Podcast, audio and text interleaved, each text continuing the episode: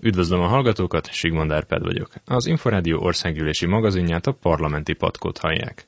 A műsor első felében meghallgathatják, hogyan vélekedett Áder János köztársasági elnök a klímaváltozásról az országgyűlés hétfői ülésén. Második felében pedig egyebek mellett a jövő évi adótörvényeket vesszük górcső alá. Eheti legfőbb témánk, hogy összefogást sürgetett a köztársasági elnök a klímaváltozás okozta gondok megoldása érdekében. Áder János az országgyűlésben szólalt fel napi rendelőtt azt követően, hogy egy hónappal ezelőtt New Yorkban részt vett az ENSZ klímakonferenciáján. Herceg Zsolt összefoglalója.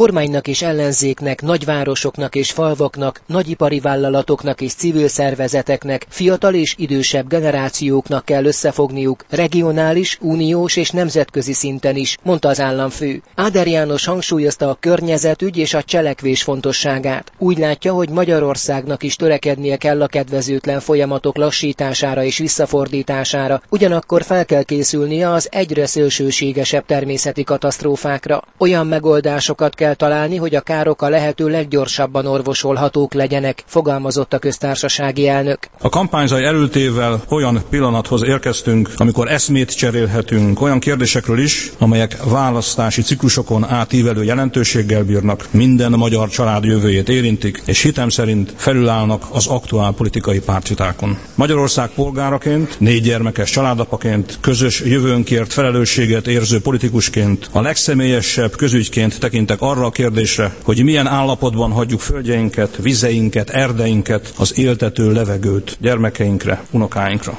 A Tisza mentén élő másfél millió ember biztonsága érdekében további öt víztározót kell építeni, jelezte Áder János. Az államfő a rekordméretű árvizek miatt fontosnak tartja, hogy magasítsák meg a Duna melletti töltéseket, és elkerülhetetlennek látja a vízügyi nagymeder tisztítását, bármilyen érdekeket sért is. És miért nem kovácsolunk a szükségből erényt? Az árvízi védekezés kényszeréből visszatartott vizet érdemes lenne jobban hasznosítanunk öntözésre, haltermelésre vagy turizmusra. Az államfő szorgalmazta az erdőtelepítéseket, felhívta a figyelmet az egyre gyakoribb természeti katasztrófák gazdasági következményeire, és jelezte, hogy nem sikerült teljesíteni a légkör széndiokszid mennyiségének csökkentéséről szóló kiotói megállapodást, ezért jövőre Párizsban új, ambíciózusabb, felelősebb megállapodást kell kötni.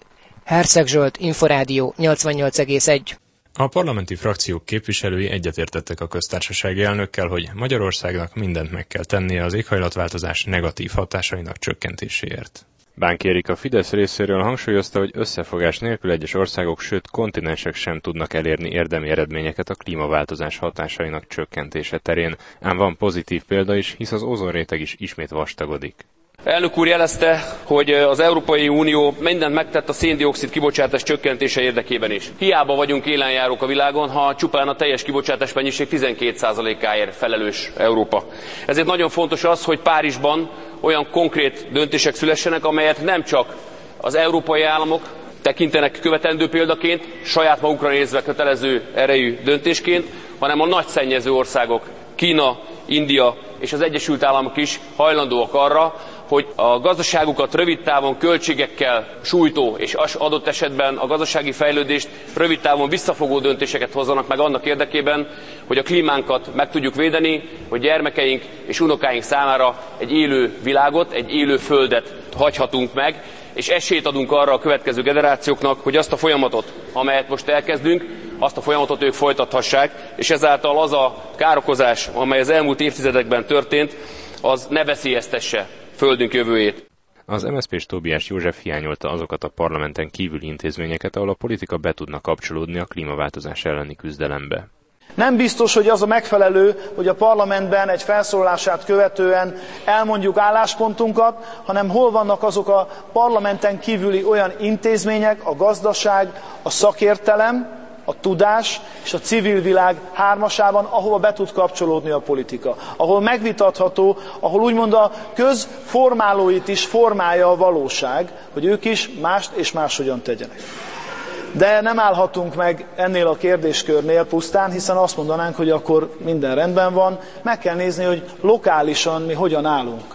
Hogyan állunk társadalom, gazdaság és az őt körülvevő környezet biztonsága kérdésében hiszen egy új gondolkodásmód kell, hogy teret nyerjen Magyarországon, Ennek a gondolkodásmódnak nem lehet csak gazdasági, vagy csak társadalmi megítélése. A kérdéseket úgymond be kell illeszteni. Hogyan és miképpen reagál erre a környezet. És végezetül, köztársasági elnök úr, Magyarországon nem lehet fenntartható növekedési pályára állítani a mi közös jövőnket, ha abban ma a többség nem tud kapcsolódni ahhoz a jövőhöz, amit kínálni kívánunk számukra. A jobbikos Kepli Lajos azt tekintette a legfontosabb kérdésnek a klímaváltozás kapcsán, hogy mit kell tenni a Magyarországot érintő negatív hatások csökkentéséért. Elnök úr egy tévéinterjúban arról beszél, hogy az éghajlatváltozás és a túlnépesedés folyamányaként fellépő ivóvízhiány óriási népvándorlást indít el a vízben gazdagabb területek felé, mint amilyen a Kárpát-medence is teszem hozzá. Ennek kapcsán beszél közbiztonsági, szociális, egészségügyi és honvédelmi krízisről, és kérdem én, hogy ezek közül melyekre vagyunk jelen pillanatban felkészülve. Honvédelmünk maximum egy Monaco nagyságrendű állam hadseregével lenne partiban, de felszereltségét tekintve gyanítom azzal sem.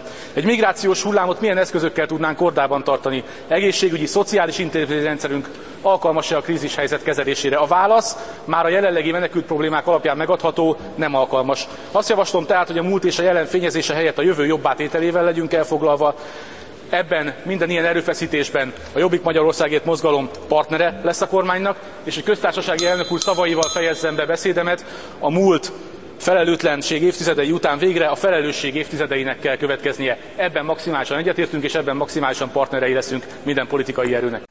Smuk Erzsébet, az LNP frakcióvezető helyettese javasolta, hogy az országgyűlés időről időre tekintse át a klímaváltozással kapcsolatos feladatokat. A fenntartható fejlődés többet jelent egyszerű gazdasági növekedésnél. A növekedés tartalmában kell megváltoztatni, kevésbé anyag és energiaigényessé kell formálni úgy, hogy hatása igazságosabban érvényesüljön. Vagyis a fenntartható fejlődés nem a gazdasági növekedés fenntartását jelenti, hanem olyan gazdasági növekedést, amelyben a GDP bővülése abszolút értelemben szétválik a környezeti terhek növekedésétől, és a megtermelt javak igazságosan terülnek szét a társadalomban. Szép elvárás, ám jelenleg semmilyen bizonyíték nincs arra, hogy lehetséges-e abszolút értelemben elválasztani a gazdasági növekedést a környezeti terhek növekedésétől. Ez a tény elvezet bennünket odáig, hogy felismerjük azt a nagyon kellemetlen összefüggést, hogy a jelenlegi makrogazdasági modell alkalmatlan a fenntarthatósági célkitűzések megvalósítására. Tisztelt elnök úr, tisztelt országgyűlés! Ha nem keressük meg egy baj végső okát, ha csak a jelenségeket kezeljük, akkor a baj mindaddig bővítetten termelődik újra, amíg az ok fennáll. A kormány nevében Fazekas Sándor földművelésügyi miniszter úgy vélte, hogy ezt a magyar gazdaság elmúlt éveit száfolták. Az Uniós Bizottság a 2021-2030-as időszakra vonatkozóan lefektette, hogy az Unión belül 90-hez képest 2030-ra 40%-kal kell csökkenteni az üvegházhatású gázok kibocsátását, legalább 27%-ra nőjön a megújuló energia részaránya, és a javuló energiahatékonyság érdekében 30%-os energiahatékonysági cél is megfogalmazódott a megújuló energiánál a biomassa hasznosítása, a közintézmények átállítása, aprítékra, fatüzelése folyamatosan történik. És jónak mondható a helyzetünk, itt volt kritika a GDP-vel kapcsolatban is, hiszen a magyar GDP azért négyszeresére nőtt 1990 óta, miközben a kibocsátásaink, üvegházhatású gáz kibocsátásaink 40%-ra csökkentek a magyar ipar más szerkezetben, versenyképesen, az ország újraiparosításának a jegyében jelentősen növekedett az elmúlt időszakban. Ez egy kiemelkedő példa arra, hogy meg lehet valósítani úgy egy fenntartható fejlődés, egy növekedés, hogy közben kíméljük a környezetet. Ez kell, hogy a jövőben is célunk legyen. A köztársasági elnök nem élt a viszontválasz lehetőségével. Rövid hírek következnek, utána pedig a jövő évi adótörvényekkel folytatjuk.